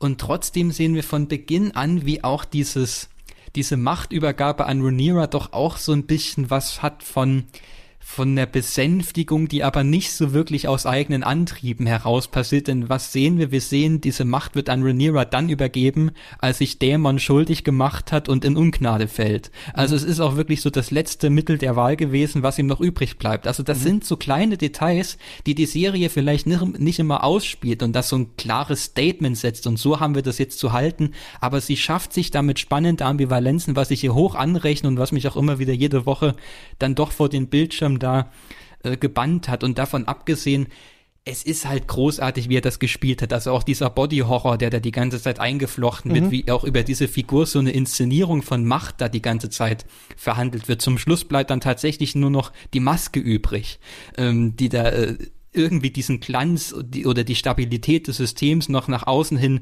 projizieren und darstellen kann. Das ist schon sehr geschickt gemacht. Da finde ich auch dann doch rückblickend nicht ganz so blöd, dass sie diese Crabfeeder-Storyline mit untergebracht haben, weil wir da so ein geschicktes Foreshadowing äh, gesehen haben, auch das ist ja eine Figur, die ja sehr entstellt durch die Welt geht, die diese Maske vorm Gesicht trägt, hat auch so was Gespenstisches, mhm. also so eine Leerstelle des Systems, die da jetzt äh, heimsuchend zuschlägt. Und später wird er es dann, der genau diese Rolle annimmt, der eigentlich nur noch wie ein Gespenst durchs Gemäuer ja. wandelt und so diese, diesen alten Glanz der alten Tage nochmal repräsentieren will, aber im Grunde genommen ist nur noch eine wandelnde Leiche übrig. Das muss man ja so drastisch sagen, was da zum Schluss vorgeführt wurde was ich damit sagen will, diese Serie legt eine Lust am Fabulieren und am Erzählen und am Bebildern an den Tag, was zu durchschauen ist, was vielleicht mitunter plakativ ist und natürlich versteht diese Metaphern jeder, aber warum nicht? Dafür wird's ja auch so gemacht. Und das, ich weiß es einfach sehr zu schätzen, dass man da doch so viel Liebe zum Detail und äh, zum Erzählen da reingesteckt hat, die ich zum Beispiel bei dieser Herr der Ringe Serie, also acht Folgen lang nicht gesehen habe, was hier in einer Folge mitunter untergebracht wird. Mhm. Da bin ich auch sofort ausgestiegen. Also ich bin jetzt nicht der größte Herr der Ringe-Fan, äh, aber ähm, die Filme habe ich natürlich gesehen und genossen, mhm. zumindest die drei alten. Äh, zwei Folgen und war so, okay, Leute, keine Ahnung, ich weiß überhaupt nicht, worum es hier geht. Aber ähm, ja, äh, das stimmt, man wird da dann doch manchmal ganz gut aufs Glatteis geführt, finde ich auch, weil diese ganze Idee, also ich musste immer ich fand, man konnte mal einen Shot trinken, wenn wieder The Stepstones erzählt wird, aber gleichzeitig finde ich das gar nicht so ähm, blöde, weil äh, auch, auch, dass der Tod des Königs in einer Folge erzählt wird, in der es eigentlich um Driftmark geht. Ich finde, mhm. es gibt halt dann immer diese kleinen Scharmützel, die auch, also man merkt ja, es läuft ja immer irgendwas ab. Mit irgendwas beschäftigen sich die Leute, irgendwelche politischen Probleme müssen immer gelöst werden. Gleichzeitig ja. kann das nochmal äh, relevant werden. Ich muss da manchmal denken, dass ich das mit, das, das mit dem Ukraine-Krieg halt so krass ist. Sagen wir mal, dieser Konflikt würde sich noch weiter ausweiten, dann sind wir echt in, in so einer tatsächlichen Situation, die man so aus diesem Ersten Weltkrieg kennt, wo immer gesagt wird, also wo man es heute selber gar nicht mehr richtig als jemand, wenn man sich damit noch nicht beschäftigt hat, da versteht man, wenn Leute mal sagen, ja, eigentlich war ja Sarajevo und Franz Ferdinand und so und man ist so, mhm. hä, was, warum ist dann da jetzt der Weltkrieg und so weiter? Und genauso ist es ja hier so, dass es dann immer diese Stepstones, die Stepstones, aber gleichzeitig kann man fragen, Moment mal, was war ich jetzt dieses Tri war das vielleicht gut eigentlich dieses Triarchy? Also da haben ja Leute gegen die Krone ja, genau. irgendwas Neues etabliert. Das wird uns natürlich gar nicht gezeigt, ne? Also ich finde auch, um es mal so zu sagen und vielleicht mal Richtung Fazit zu gehen. Mhm. Ich persönlich habe es genossen, eine äh, Serie zu schauen, der ich nicht immer positiv gegenüberstand jetzt, aber bei der ich das Gefühl hatte, es wird sehr viel versucht. Es wird hier versucht, ja. auf einer sehr ähm, auf einem langen Zeitstrahl auf einer großen Bühne mit viel Effekten etwas zu erzählen, äh, das ich noch nicht genau kenne. Ich weiß noch nicht genau, in welche Richtung sich das bewegt. Und dadurch musste ich mich auch selbst befragen, was möchte ich eigentlich von so einer Erzählung? Und ich fand, die Serie hat jetzt ein bisschen für mich sogar gewonnen dadurch, dass nicht alle Figuren hier super relatable waren und ich dachte, ah, da ist jetzt wieder XY und so weiter, wie das bei Game of Thrones war, sondern dass sie alle so ein bisschen austauschbar auch waren, um eventuell hier ein bisschen äh, was anderes äh, zu erzählen am Ende und eher von diesem Machtvakuum und der Frage, was passiert dann, äh, zu erzählen und wie kann politische Macht eben organisiert werden, äh, im Gegensatz zu eventuell Game of Thrones, wo alle Figuren so auf ihrer ganz kleinen einzelnen Reise waren und am Ende wurden die dann vielleicht eher so äh, zusammengesponnen ne? und es wurde noch mehr so Familie und sowas erzählt. So, das finde ich eigentlich dann, glaube ich, hier ganz interessant, aber ich fände gut, wenn sich der Fokus ein bisschen weiter äh, verschiebt und ich finde es trotzdem spannend, dass man ich weiß nicht, ich kann mich aus meiner Kindheit halt immer so erinnern, man hat Serien geguckt und hat dann halt sich gefragt, wie es weitergeht. Aber hier ist es ja so, dass man und deswegen bin ich total für diesen wöchentlichen Rhythmus, sich auch immer gleichzeitig fragt, was will die Serie? Was will ich mit dieser Serie? Was soll das jetzt hier mit diesen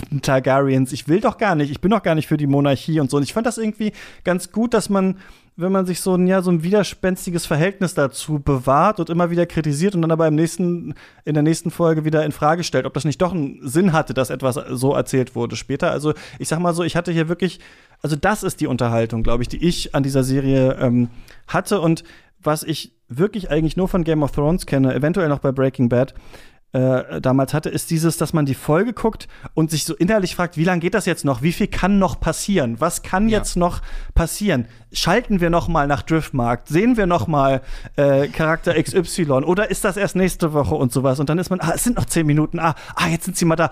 Mal schauen, was jetzt ist. Und selbst, ich fand es nicht alles gut gemacht. Ich fand das total auch stümperhaft und ein bisschen äh, so dahingeschludert. Aber es hat ja, mich klar. immer wieder gekriegt durch, durch diese einzelnen Momente und diesen größeren Spannungsbogen. Und ich bin mal gespannt. Wenn das jetzt im nächsten ist, wir kloppen uns alle mit den Drachen, finde ich, glaube ich, nicht so interessant. Aber ähm, äh, ich bin trotzdem gewillt, das weiter äh, mir anzuschauen. Und tatsächlich traurig, dass es jetzt angeblich zwei Jahre dauern soll oder so, bis wir wieder äh, äh in diese Version von Westeros auf jeden Fall reinschauen. Ja, die Frage, schalten wir nochmal hier und da rein, auch das wurde ja dann sehr passend zum Ende hin äh, auch formal in die Erzählstruktur übertragen. Wir erzählen von der Entzweiung der beiden Frauen und zum Schluss haben wir sie auch durch die Erzählform entzweit. Nämlich wir sehen nur noch in Folge 9 Alicent und in Folge 10 sehen wir nur noch Rhaenyra und die jeweils andere Partei ist ausgeblendet in den Folgen. Also das sind so kleine Raffinessen, die ich da sehe, die mich dann, mir geht's ja genau wie dir, doch jedes Mal wieder an, ins Boot geholt haben, auch wenn es diese qualitativen Schwankungen dem Erzählen zwischendurch gab. Ich, das lässt sich wahrscheinlich auch nicht vermeiden. Ich meine, das geht irgendwie fast elf Stunden und man hat so viel an Plotkonstrukt, was man da unterbringt, was man nicht unterbringen müsste, aber es arbeiten so viele Leute daran, so das hat halt nicht alles die, die Dichte und die Qualität, äh, die immer auf demselben Level changiert, aber sie hat sich dann jedes Mal wieder gefangen und ich denke auch und ich hoffe und denke, das haben wir jetzt auch in Ansätzen rausgearbeitet, dass gerade auch durch diese vielen Verirrungen und äh, Brüche, die dazwischen drin passieren, doch so eine gewisse Art von Produktivität im Nachdenken hergestellt wird, wie wir diese unterschiedlichen Themen zusammenbringen können. Und sie hat einen sehr starken Spannungsbogen dadurch kreiert. Allgemein muss man festhalten, wir haben jetzt auch schon hier und da so Ukraine, Russland mit durchblitzen lassen, Angst vor atomarer Bedrohung. Ich finde, man sollte immer vorsichtig sein, dass so also natürlich verspürt man den Drang, das so auf Tagespolitik ja, zu übertragen. Dune, ich denke, wir aber, an Dune und Afghanistan, ja. Da ja, das so genau. Bild, das, immer, ist, das ist da genau. auch angelegt, ja, das stimmt. Und ich denke, genau wie bei Dune und Game of Thrones und House of the Dragon, wahrscheinlich sollten wir es dann tatsächlich eher wie so Shakespeare-Stücke äh, lesen, die uns so universelle Machtkonstellation und Fragen von menschlicher Natur, von Machtstreben, von Gewaltlust, von ähm, Gewalt als Inszenierung, als taktisches Mittel, um Ziele zu verwirklichen. Wie weit geht man, um so gewisse Ziele zu erreichen? Es, es provoziert halt sehr, dass man das auf so einer allgemeinen Ebene liest, aber ich kann damit gut leben und kann nur noch mal sagen, ich denke, wir haben zehn Folgen sehr, sehr sehenswertes äh, Fernsehen zu Gesicht bekommen und ich freue mich auch, das weiter zu verfolgen, wenngleich ich auch hier der Serie hoch anrechne. Ich habe eigentlich fast Angst zu erfahren, wie es weitergeht. Und das muss man erstmal schaffen und ich denke, das passt perfekt als Abschluss für diese erste Staffel. Mhm. Ja, denke ich auch. Äh, genau, irgendwas wollte ich noch sagen, aber jetzt ist es mir äh, äh, gerade entfallen. Ich finde es eigentlich, glaube ich, also äh, andersrum vielleicht, ähm, gar nicht so schlecht, diese tatsächliche historische Frage der Erbfolge jetzt noch mal hier so ähm, durch diese stumpfe Repetition. Also Mhm. Mir hat das, mich hat das, also das war ja fast nur noch ein Gebrabbel aus The Air, The Realm, uh, Your Daughter, My Son und sowas. Ja. Einerseits dachte ich so, hat er nur so wenige äh, Themen, um die es geht. Und andererseits dachte ich, nee, das ergibt eigentlich Sinn, dass die immer wieder versuchen, irgendwen zu verheiraten und reinzuholen und so weiter und so fort und das war halt tatsächlich historisch halt auch eine Frage, die lange ähm, einfach die Geschichtsbücher und die politische Stabilität äh, in der Welt tatsächlich auch umgetrieben hat. So und mir ist auch nochmal aufgefallen, es ist ja auch bei den äh, Märchen der Gebrüder Grimm immer so, dass es drei Kinder gibt, drei Söhne und der eine ist hilfsköpfig und der andere ist so und der Jüngste ist dann mhm. meistens der oder die Jüngste, die besonnen ist und dann ja am Ende auch den König oder die Königin heiratet und so. Also diese generelle Frage der Erbfolge und wem äh, vertraut man das an und äh, was ergibt sich eigentlich für ein Problem aus dieser erstgeborenen Logik, aus der Primogenitur, nämlich dass die Zweitgeborenen immer die sind, die ihre Rolle äh, finden müssen und gleichzeitig halt einfach auch verrückte Leute dann auf den Thron kommen, einfach nur weil die so heißen. Äh, das finde ich eigentlich äh, ganz interessant und das hat auch einen, äh, einen Unterhaltungswert, glaube ich. Also da muss ich sagen, die Serie ist unausgegoren in Teilen, aber dadurch hat sie natürlich auch einfach mhm. Charaktere, die aussehen wie Cartoons und irgendwie Camp sind. Und ähm, ich denke auch fast, vielleicht ist es äh, manchmal auch ganz gut, dass es so ein Bild, dass es so ein bisschen seltsam ist. Dadurch wird man selber angeregt, aber ich will das der Serie nicht unbedingt zugute halten. Ich glaube, ich fände es beeindruckender, wenn es, so wie ich es von Better Call Saul höre, wo die Leute auf Knien zu Twitter kriechen nach jeder Folge und sagen, es ist, dass die Fernsehgeschichte ist geschrieben worden.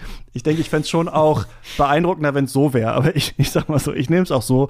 Und äh, ja, ich glaube, wir müssen jetzt, äh, wir müssen jetzt in die Stepstones und Triarchy ähm, genau. auf Dragonback. Die, die ist schon wieder hauen. erstarkt. Ja, schon wieder, ich glaube schon. schon wieder. So, wir müssen los. Ja, Nick, vielen Dank für deine Zeit. Ja, Man kann deine äh, äh, Rezension natürlich noch auf digitalfernsehen.de nachlesen. Ich fand das alles äh, sehr schöne Besprechung dieser Folgen, zumindest die, die ich äh, gelesen habe. Und genau, wir anderen hören uns hier in der nächsten Folge äh, Katz wieder. Ach stimmt, jetzt fällt mir ein, was ich noch sagen wollte. Und zwar wollte ich noch sagen, dass äh, diese Zeitsprünge zwischen den Folgen natürlich äh, erlebbar sind für uns, wenn die Folgen auch auseinander liegen. Also wenn wir mhm. eine Woche dazwischen haben und dann ist wieder mehr passiert in der Welt, korrespondiert das tatsächlich ein bisschen, damit macht Sinn. Und was ich auch noch fand, ist, dass diese Idee, dass nachdem der Herrscher stirbt, äh, die Erbfolge ungewiss ist und die Frage nicht klar ist, wo liegen die Allianzen, finde ich, machen eigentlich beide erste Staffeln auch durch diesen Tod der Figuren deutlich. Also die hier vielleicht nicht so stark, aber ich fand Game of Thrones hatte das ganz stark in der ersten Staffel, dass ja Ned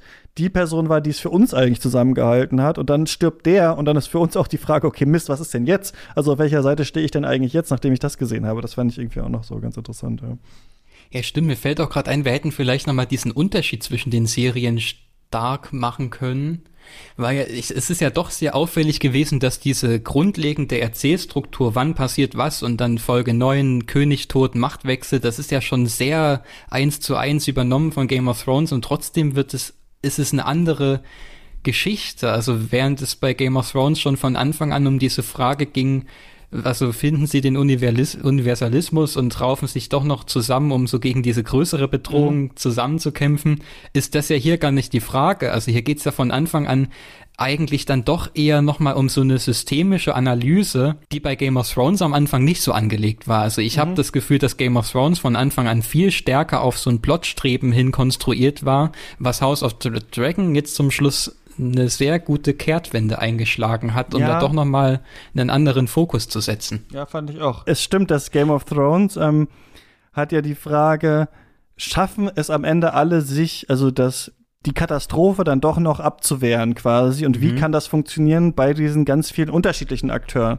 und bei House of the Dragon ist es eigentlich das Umgekehrte. Wir wissen, dass die Katastrophe über diese Figuren kommt. Und die Frage ist eher, warum passiert das eigentlich, wenn sie doch alle eigentlich einigermaßen einig sind noch am Anfang? Ne? Also wenn doch, wo doch eigentlich die Einigkeit äh, besteht. Das ist eigentlich fast umgekehrt, so die, die Erzählung, die hier gemacht wird. Ja. ja. Gut, dann schneide ich das hier noch rein. Aufnahme stopp. Bis zum nächsten Mal. Viel Spaß im Kino und beim Stream. Ciao. Tschüss.